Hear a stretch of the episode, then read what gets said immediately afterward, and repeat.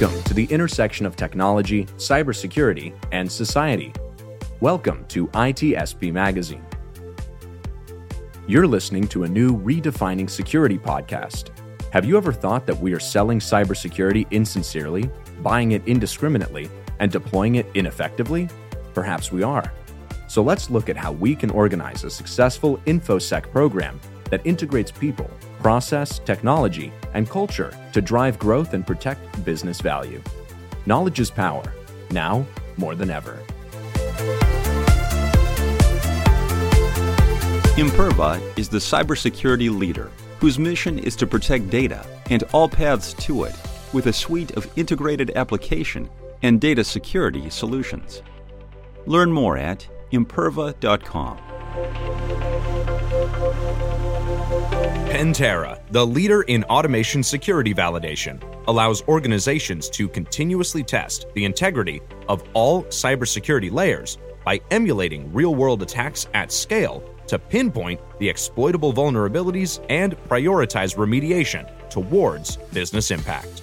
Learn more at pentera.io.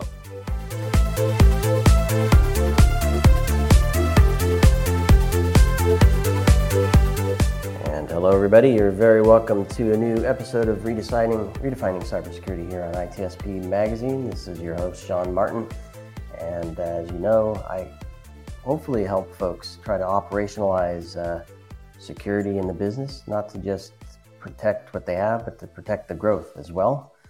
And uh, many of you know, I don't know if everybody knows, but many of you know I've had a role in delivering tons of products in the past and marketing them.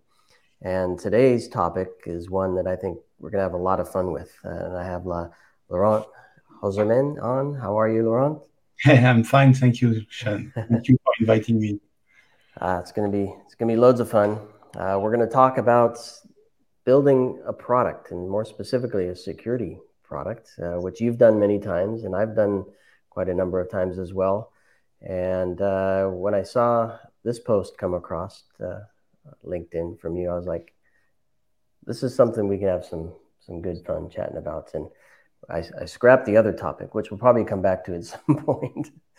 um, but I but I think it's interesting. Um, I think how how we can connect this to operationalizing security in the business uh, when we're talking about building security products. I think gives some insight into folks of how how security products get defined, built to be used successfully, uh, which is not always the case, as you know, right?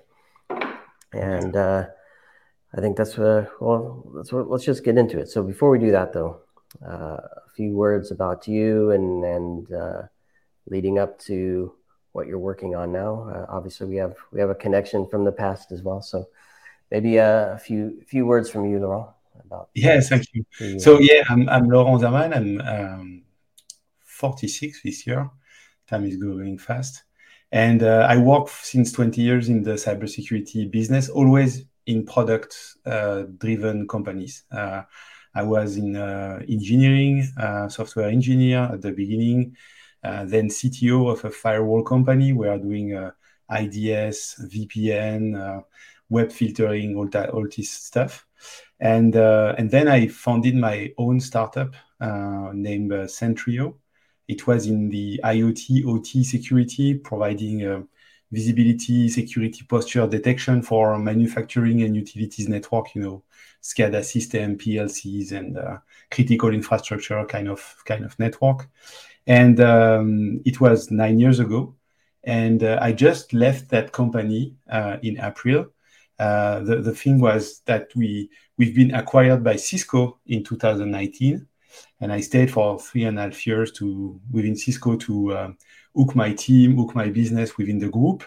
And now I'm uh, I'm back as a as a free will, I would say, in order to build something new. And I'm I'm I'm an entrepreneur, so I, I like to to build things and uh, and create new products um, in, in Europe and in the US. Yep, I love it, and uh, yeah, I mean, huge success with uh, Sentryo uh, offering and obviously the, the Cisco acquisition there.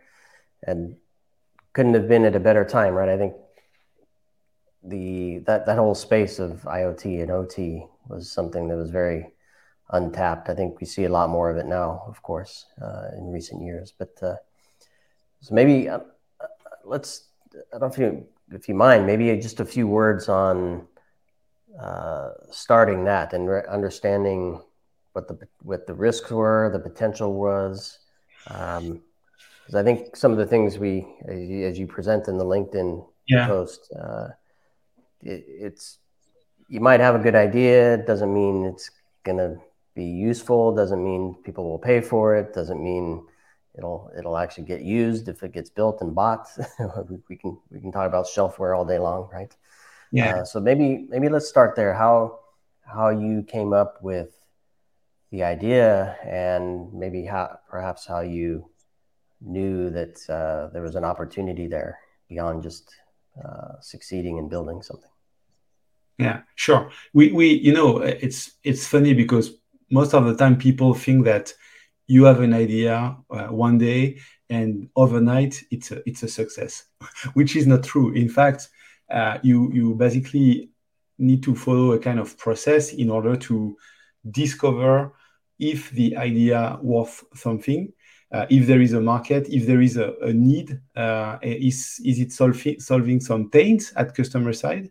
And so, yeah, I'm, i remember that in 2014 when we started, it was just about, hey, let's look if there is anything to do in the industrial networks. Or we, we had customers in the past in manufacturing, in in uh, oil and gas, and uh, and we know that there was quite nothing, but we really we were really not sure what kind of feature, what kind of product they were they were willing to to adopt, and um, and so we we we end up building a, a white paper, a two minute video uh, explaining what we were thinking about, and sending that documents to many contacts, saying, well, guys, we, we are entrepreneur, we are building a company, but we have nothing to sell yet. Uh, we just want your feedback as a as a CISO, as a security leader, as a control system engineer in, in, in manufacturing, for example. And uh, almost over a year, uh, we were on the road talking to people and, and, and discussing where they were in terms of security for their uh, control system networks and industrial networks. And, um, and what we learned is basically at that time, we I, I, was, you know, I'm an engineer and security guy, so I was all about detections, and I wanted to build a detection to detect uh, things like uh, Stuxnet, you know, the uh, attack uh, what occurred in I- Iran on the centrifuge uh, things, and it was a big thing at the time, and it was oh, well, we are going to build a product to detect that, and what we learned after that year of conversation and interviews is that basically people don't even have an inventory. And so the first thing we should do is to give the list of the asset, the list of devices that were connected on the network. That was the basic first thing they need to start something because they have networks that are so huge. Uh, you, you, know, just to paint a car, to paint a car, you need 10,000 IP addresses, 10,000.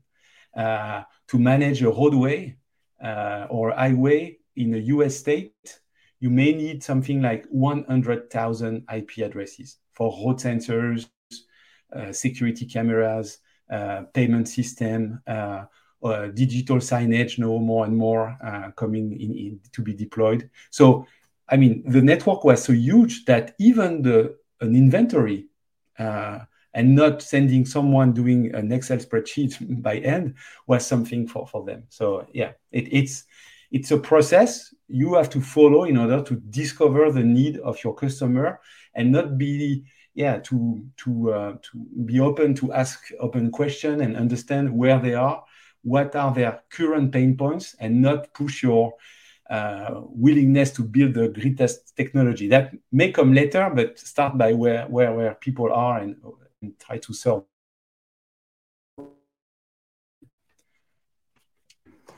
yeah so let let's start. Uh, and that, I, I, love that uh, kind of that, that view into how you think about uh, building something and, and, understanding what you're trying to build. Uh, th- this article that you wrote. It's on uh, Substack, and, and, we'll include the link to it through through LinkedIn and whatnot. But it's unlocking the secrets of the cybersecurity product teams, and you you you start off with looking at founders, which you were in the case you just described, and uh, having having a fairy tale view of of what you want to accomplish, which um, as you describe in the article, has limits, right? Fairy tale has limits. What, what can you actually do? What's feasible? Um, mm-hmm. But then to your point you just described, the fairy tale may not be what's going to sell at the box office, right? you yeah. have to know what, what people are interested in. And, and then you get into well, what is the product and, and the team that, that's responsible for building it. So tell me a little bit about the, the impetus behind writing this piece what was the driver? Who who were you trying to reach with it, and what were you trying to uh, hopefully instill with, into them uh, as a as a call to action or, or learning, perhaps? Sure. We, we you know I I launched um, three months ago that Cyber Builders uh, Substack in order to share some insight uh, about how you build a product security, uh, a, a, product uh, cybersecurity company, uh, or, or you build a, a cybersecurity program at kind of um, any any kind of business, because I, I really feel that it's really a building process. So I wanted to be able to share uh, insights and feedback, etc.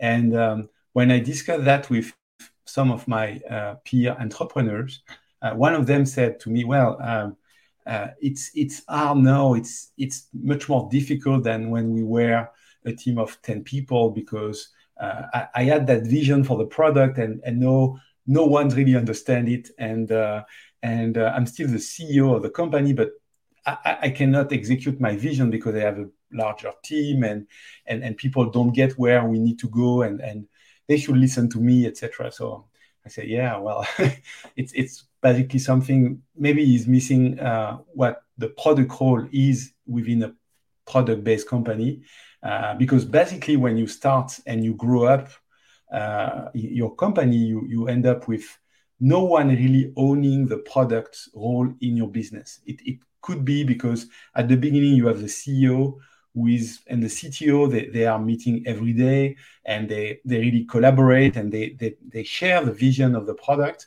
But when the company is growing, uh, at some point the CEO become the the sales uh, guy uh, looking for uh, selling the product and, and, and raising funds.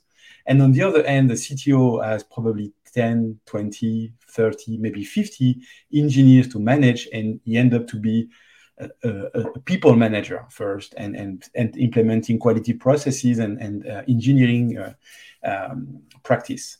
And so the product is the orphan of that because uh, if they don't hire a, a, CPO, a chief product officer, no one is really owning the, the, the, the, product role. So I wrote that piece because, well, I wanted to explain that, hey, first, you should have someone in your company that is really the, product manager of your product or the chief product officer. But then uh, you, you need to understand it's a very hard uh, job uh, because in security it's not easy as probably in many other other business because you need to understand the security uh, processes. You need to understand the uh, what the what kind of security your product can deliver.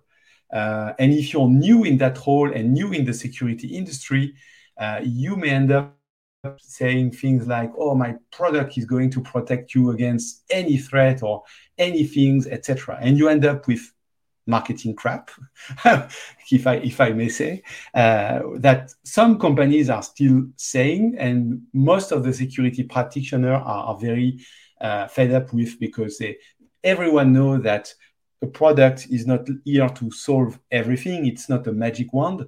It, it's something that in part of your defense strategy, it's provide you some value. And the product manager need really to champion that, to understand where he can position his stuff in order to really deliver value and not oversell it to the security practitioner who are the customer of that product. Because if not the, the sales and the and all the people behind the, the product manager will, will not really be able to be successful because they yeah security people would uh, say oh no j- just another marketing claim and, and i don't trust uh, this this uh, product company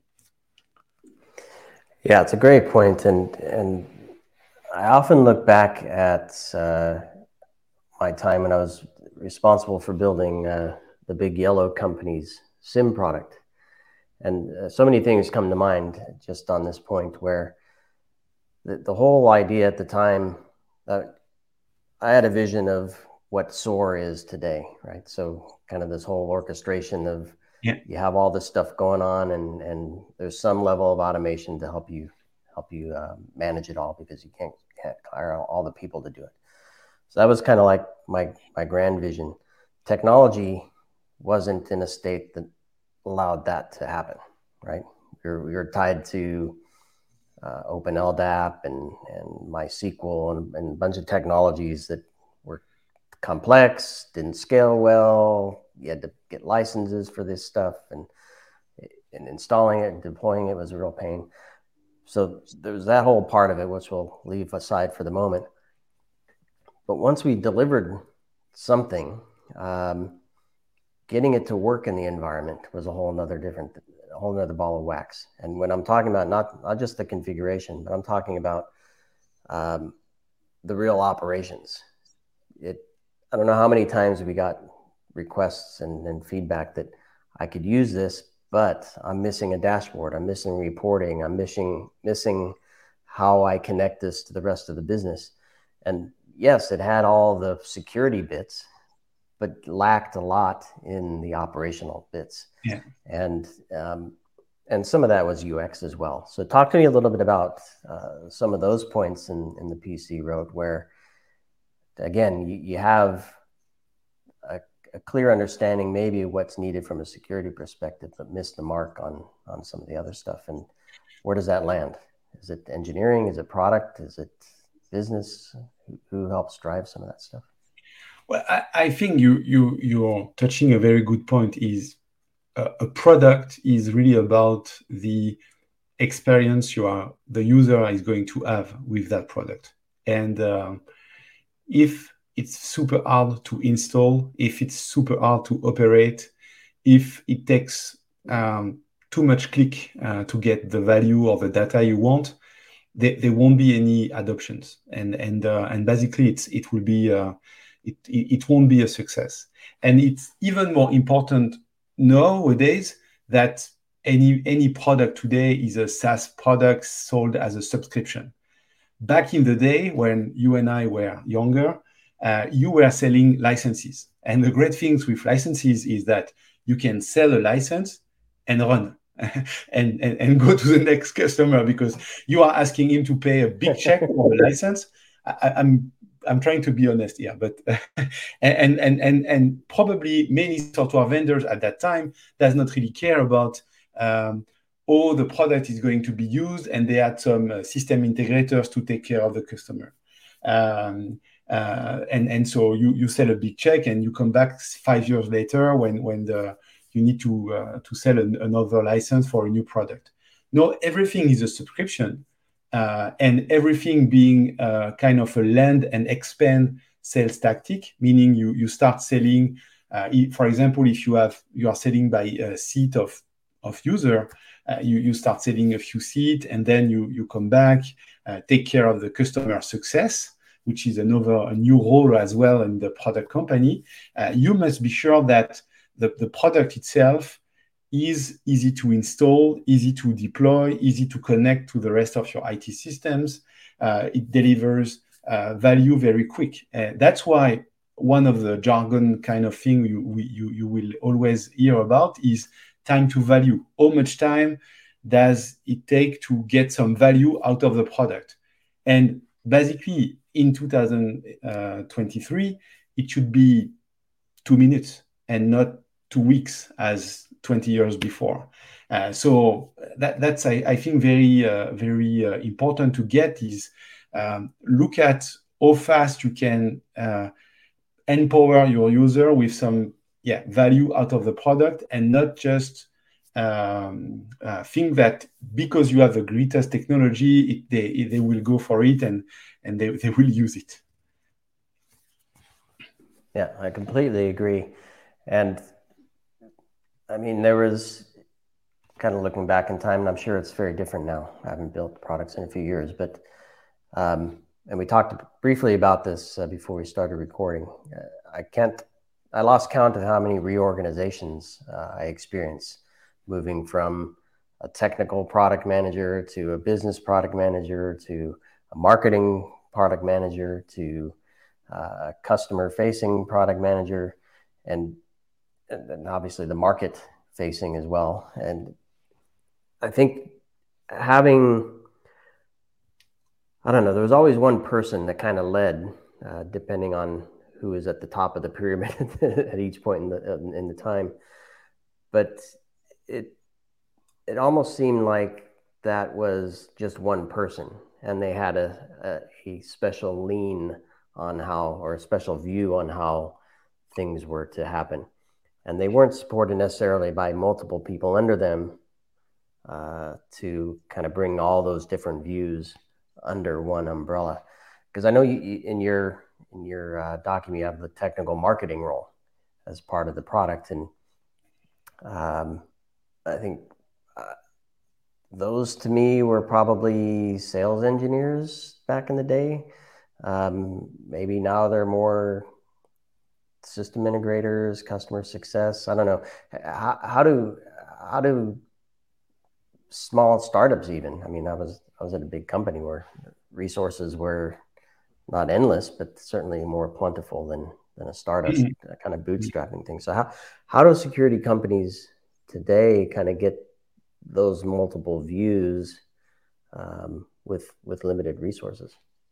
Yeah, I, I think at least uh, they need to make sure that they, they they have a clear understanding of who is uh, at the the role of the product manager and uh, and really the first thing they need to make sure is that the product manager who is at the the the the, the cross uh, road of user user experience, uh, technology, and business. And uh, and the product manager should not be uh, someone just to manage the roadmap of the product. He should not be look only at the at the product itself, but really at the at the product as a product line of business, and um, and really ma- make sure that he, he managed the the growth and, and the success of, of its product. Um, Airbnb recently uh, had uh, just announced, I guess, over the last uh, week, uh, that they they are mixing uh, what they used to call product managers and, and product marketing, uh, because they they want one guy, one person to be in charge of the product vision and roadmap, but also of the business metrics of, of that product. And and I think that's very uh, very uh, interesting because you you you cannot be only the uh, delivery guy that just looking at uh, delivering new features and, and just counting new features without really understanding the impact of these features in the product.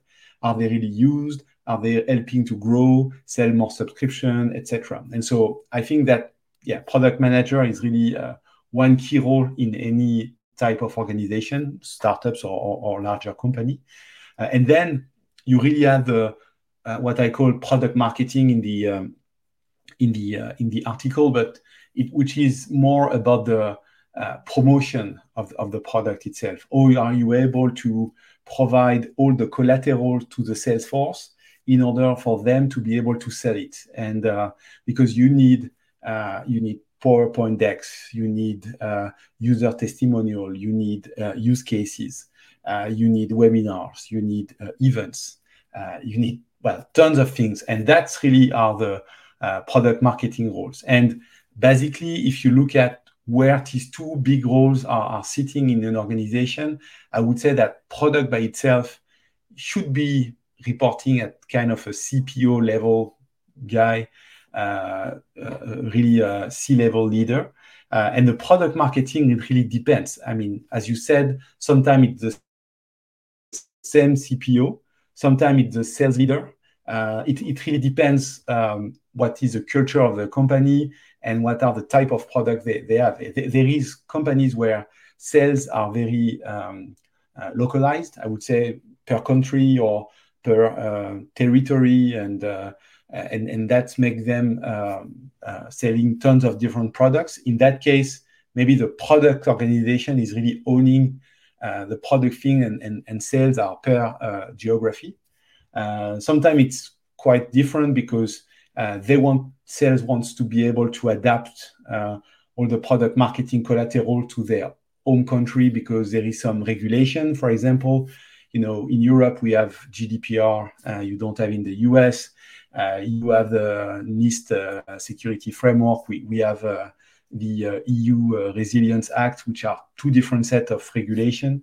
Um, so maybe you want to really adapt your marketing per region, and in that case, makes more sense to have product marketing people in, in the geographies it really depends of your your your, your cybersecurity business. security is a is a quite wide uh, topic uh, with many kind of uh, products and and and and people using them and etc. So it's it's hard to have a, a one size fits all kind of answer here.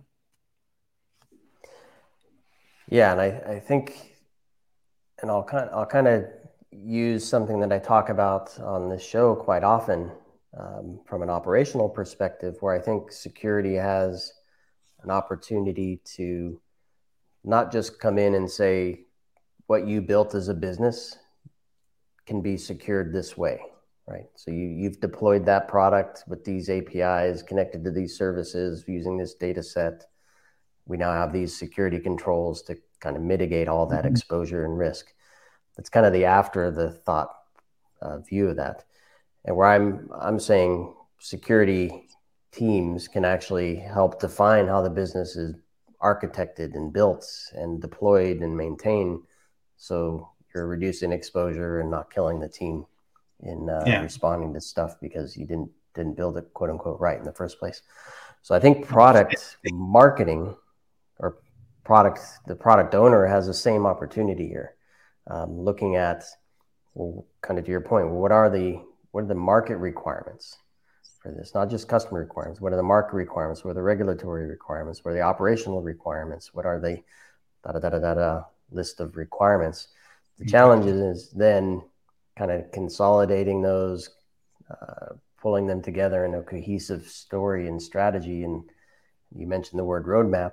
How, how do you deliver it all, right? Eventually. Yeah, and, uh, and, and, and you should also look at um, integration of your product into other systems. Um, right. I, was at RSA uh, back in April, and there was some talks about how many security products people have deployed in their network. And, and the people were talking about 70, 80, 100 security products for one company. And so the, the person who has all that products uh, to use uh, he wants to make sure he leverage his investment when he add one more to the stack.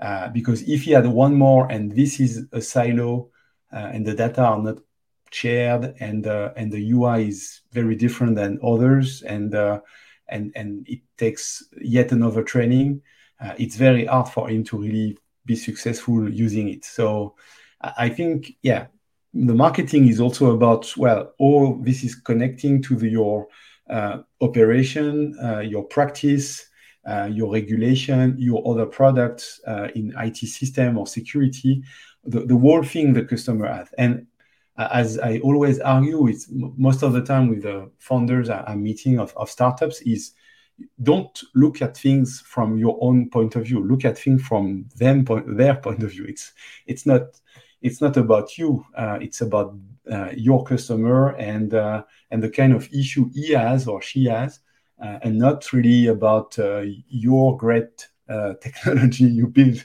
if you if you want to be to be successful.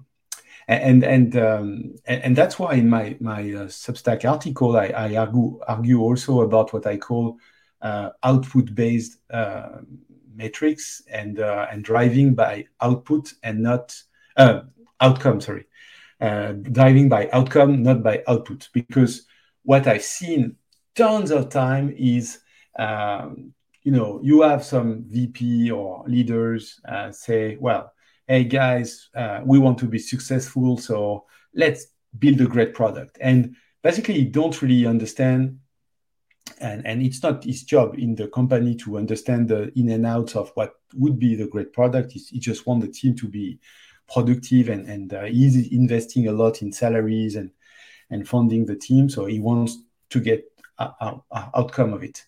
Uh, but as he don't really know, what he say is he's trying to manage it using output-based metrics like number of features uh, delivered, uh, number of uh, user story. And you know, in, in engineering, we do uh, user story points, uh, which are uh, it's just a metric to compare things. It's, it does not have any value, but some engineering leaders or VPs, SVPs could say, "Oh, no, I want more, so give me more. Uh, you will be better if you give me more." Where, on the contrary, if you were looking at outcome, he would look at his own business metrics and put that in front of the uh, product team um, uh, KPI and and um, and evaluation. Like, well, guys, I want, for example, to grow my user base of X percent this year I want this net new uh, revenue in my in for my company, uh, and I don't care if you deliver ten more feature or just one. At some point, if I'm reaching my business metric, we are fine. We, you don't need to end up in a uh, over and uh, never ending uh, building loop, and that's why I'm also quoting this book. I, I, I am loving, and I, I have it on my uh, bed shelf and, and I'm looking at it every day almost is escaping the build trap. And uh, I, uh, Melissa uh, Perri, the, the author, is, is advocating for escaping that build trap where we have an issue, let's build more. We have an issue, let's build more feature. And, and at the end, you end up with kind of Frankenstein product that basically they, they have tons of features, maybe used by one user. And the, the, the pain you have at that time is you will never escape that because there is always one customer and most of the time one big customer that if you say oh i'm going to kill this one he will say no no no no no no i'm using it and i have i'm doing million of dollar with you so you won't kill this one. And I, I don't care if i'm the only user of that feature. It is great for me so you keep you keep developing it maintaining it etc so i think you should be very lean in the way you you you create your roadmap and you manage your product and always look at the the outcome based metrics i'm talking about because probably uh, less is more in in in, in such context. Yeah i love that example and um, yeah the build trap uh, that's a new term for me but uh, I, i've seen it where even uh, big government entities, even if it's not a, not a lot of money, it's the name, right? The name yeah. on the or the logo on on the sales deck or the marketing deck that uh, let's be honest provides value, right, to selling to the next to the next customer. But um, yeah, some off the wall weird networking environment that you're trying to support has that one feature there that that kind of holds you hostage as a as a company. Yeah. And so if if you if you start off being held hostage, it, it's hard to break break free of that, from my experience anyway, from what I've yeah. seen and been and, involved and, with. Yeah, you know, I, I have one story to share on that. Is uh, in my uh, first company, I was I was a CTO there. Uh, we had uh, very large uh, governmental entities and uh, public companies in, in France and Canada, and um, and by they, they had uh, contradictory uh, requests. So, for example, we I, I remember we we should we were adding an authentication feature, and one was willing to get this from the VPN certificate, and the other wants to uh, have an SSO agent, and and the third one was yet another thing, and I don't remember. Uh, and it was always uh, a balance between the usage of the authentication and the level of security that it will bring. And uh, basically, if we were looking at all the requests coming from sales, uh, the sales, uh, it would have filled all our engineering for a year. And I say, well, it's not possible. We should not do redundant things just because it's coming from three big customers. So I said to the sales leader, I said, let's meet with them. And we are going to do one thing is to put all of them in the same room. And I've done one slide. Uh, basically, the x-axis was uh, uh, security level, and the y-axis was UX, just to show them that it was a trade-off between the two. Um, and then I, the dot was each customers. And then the magic happened because they started to realize that, well, they were not aligned. And uh, they started to say, oh, um, I, maybe we should discuss, or I understand the burden for you. And, and after two hours of conversation, we had only one feature to develop. And I solved uh, almost, uh, um, yeah, hundreds of thousands of euro just with that meeting. So it was easy to do, but that's the kind of acts or tricks you need to you need to go through in order to save uh, time. It's just yeah talking to people and let them understand what what what they are asking for and sometimes trying to escape that that build trap in advance uh, it, it, it really happens. Yeah. So how about we we switch this slightly? Because I'm, I'm thinking about uh, a lot of security leaders and practitioners that are listening to this and saying it's interesting how how companies build products and how they get their requirements and how they prioritize and maybe make decisions.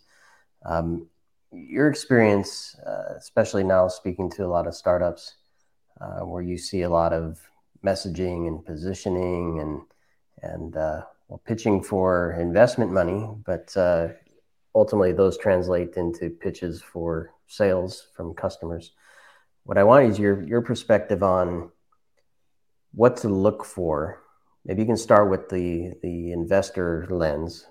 What what are some signs of companies that kind of get what they need to do? They understand what the role of product is uh, in the bigger picture, and then perhaps how that translates for organizations looking to buy new products and they're looking to uh, advanced tech companies, startup companies that that are doing something cool, but they don't want to make a mistake investing in somebody that's missing that big product picture, even though it sounds good in the product marketing spin. So yeah, but it's a big question in two, two, yeah, yeah. two lenses, but uh, maybe some thoughts on that.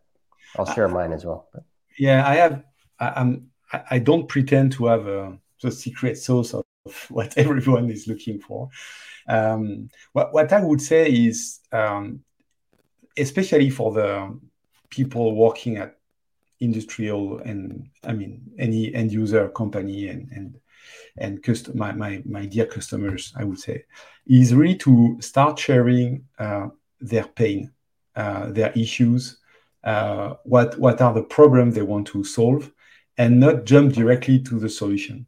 To really make sure that uh, there is a clear understanding about what need to be solved what are the issues? What is the, what are the drivers uh, behind that issue? Is it a, a, new regulation? Is it an integration problem? Is it um, um, another IT project because I don't know you want to deploy a new uh, uh type of laptops or a new type of network or I don't know. Uh, really provide all the background needed uh, and, and, share that with your the, the people you are talking to because most of the time the people you are talking to what they are going to do is to try to take notes of that and then go back internally to the product manager. And that product manager would try to do his own synthesis and then go back to the product engineering uh, people, the software engineering people. And so each time someone is talking to someone else, basically you are losing some data, you are losing the quality of the signal. And you end up with uh, the software engineering uh, people being told, hey, we must do that. If not, we are losing the customer. Uh, which what what the customer probably never said, but that's the way it is presented. And then um, the, they, they, they are presented the solution because in the process, everyone wants to add his own views and, and, and jump into the solution like, I don't know, added this feature or, or uh, extending to this kind of protocol or this kind of standard. I, I don't know. And uh, if you provide really the, the, the, the background, the drivers, the issues, the problems you are trying to solve, and best you do that uh, by writing writing them, then you have much more chance that the, the information won't be lost along, along the way, and the software engineer will receive your Word document where clearly you explain what you are trying to solve and you say oh that easy. It take me two hours to code that and just add maybe two buttons or two fields in a database and, and then you're done. And um, and that's something i've seen many many times where basically at the end of the the process the what we've done is to say to the engineer who basically don't want too much to talk to the customer because they are afraid of it say well you are going to talk directly to the customers. Uh, we, we are organizing that meeting. And uh, I, just read last week uh, a post from uh, Palantir, you know, the, the big uh, information data mining company. And they have a concept name, it's forward deploy engineering. Where, what they, where they do is they put uh, helmets and anti-bullet kind of uh, vest to their engineer, send them with the military they are serving, and and try to learn from the military uh, on the field. And and but it's it's very extreme, uh, okay. But it's just to illustrate that idea of well, really make sure that you don't lose uh, what is the most precious, which are the the pains you are trying to solve, and really make sure that yeah, product sales understand it, product manager understand it, and software engineer get the, the right um, the right uh, outcome at the end. Yeah, uh, literally in the trenches. the yeah, exactly. exactly. So another thing that that comes to mind is because um, we're talking about engineering here and putting them in with with the customer. Um, another thing I experienced is overzealous uh, architecture and overzealous design where uh, you want the you want the perfect base on which to build um, which could take a long time but then also make it so complex unless unless reducing complexity is part of the design but it can make it a lot very complex to where adding new things or responding to market changes or customer changes or threat changes, whatever changes coming your way, um, makes it very difficult to respond quickly. So, kind of back to your outcome point, uh, how how important is it to be nimble and not over overdo some things uh, that can maybe hold you back in the future? It's a uh, it's a never-ending question, I guess, um, it, and very, very hard because, um, for sure, I mean, um, great team uh, ship. So at some point, you need to ship your software, and uh, you you never ever will have uh, one year or two year just to re-architecture uh, it perfectly. So it it just that that is another fairy tale that engineer likes to hear, but they, it never happened because there is customer they want to to have some uh, uh, increment of, of value and, and getting new things and solving their issues. So the, the perfect architecture don't really exist. On the other hand, well, if you don't have that kind of thinking about uh, the architecture you want to build and along the way maybe um, having, let's say, 20% of your workload uh, reserved to improving your architecture, solving what software engineer used to call um, technical debt, which are the the thing you you you you, put uh, on on the on the back of your your backlog and, and and you need to solve them in order not to be uh, pulled back each time you try to build something new uh, you, you won't, I mean, if you don't do that, you, you won't be successful as well.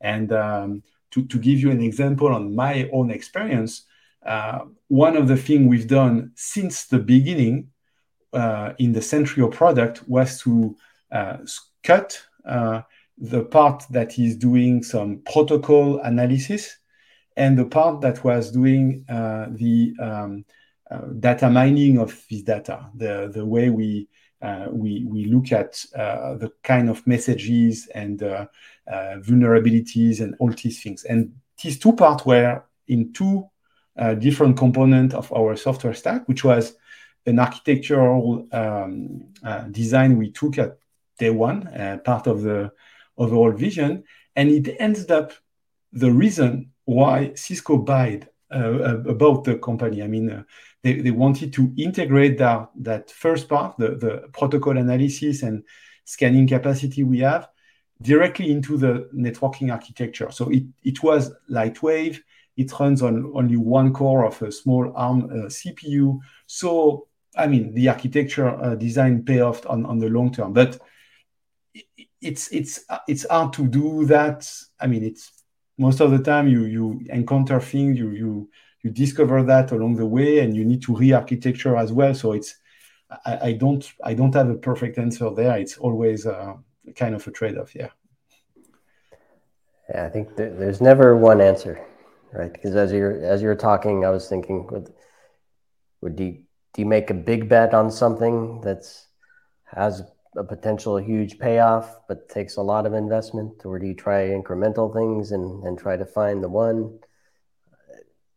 I think we've seen we've seen it all and everywhere in between, right? Where depending, yeah, it, on, the, depending on the scenario, situation, you, you end up with different things. No, and and and I mean, engineers need to remind that basically, if they are working in a startup, they are working in a company that has a pile of cash and each mm-hmm. month it's decreasing. so uh, their their job is to build something that makes the cash goes up and not down, yeah.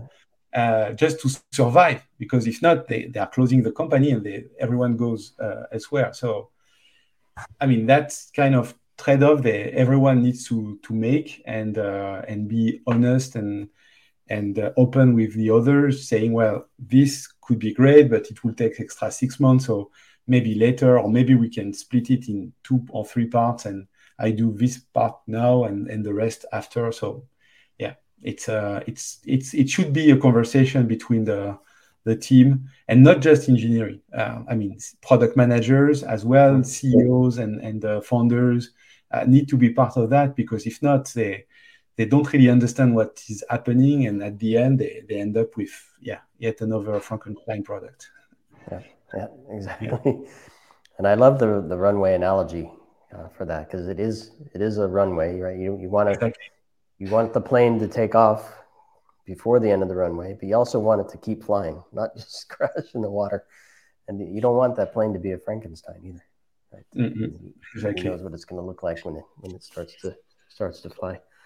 Well, Laurent, it's been uh, it's been fun. I, we we touched on a few points in the article. Uh, of course, I would encourage everybody to uh, to read through it. It's it's much more structured, perhaps, than than my uh, than my rambling and moving us around through through today's conversation. But uh, I really enjoyed this and brings back some some memories, good and bad, and uh, and some examples from you, uh, which were super cool to hear as well. So thank you, uh, thank you. Uh, love to have you on again. We can talk talk different different points in bringing products to market and, sure. and seeing them succeed and investments and and uh, yeah customer success i mean so many things we can talk about so hopefully you'll come on again at some point and we can keep chatting yeah with great pleasure Sean. thanks for uh, having me and uh, yeah i'm, I'm, I'm definitely uh, happy to come back lovely lovely and thanks everybody for for listening hope you enjoyed this and and uh, please check out uh, Laurent's post and connect with him on LinkedIn. And stay tuned for, for more episodes here on Redefining Cybersecurity. Thanks, everybody. Pentera, the leader in automation security validation, allows organizations to continuously test the integrity of all cybersecurity layers by emulating real world attacks at scale to pinpoint the exploitable vulnerabilities and prioritize remediation towards business impact. Learn more at Pentera.io. Imperva is the cybersecurity leader whose mission is to protect data and all paths to it with a suite of integrated application and data security solutions. Learn more at imperva.com. We hope you enjoyed this episode of Redefining Security podcast. If you learned something new and this podcast made you think, then share itspmagazine.com with your friends, family, and colleagues. If you represent a company and wish to associate your brand with our conversations, sponsor one or more of our podcast channels. We hope you will come back for more stories and follow us on our journey. You can always find us at the intersection of technology, cybersecurity, and society.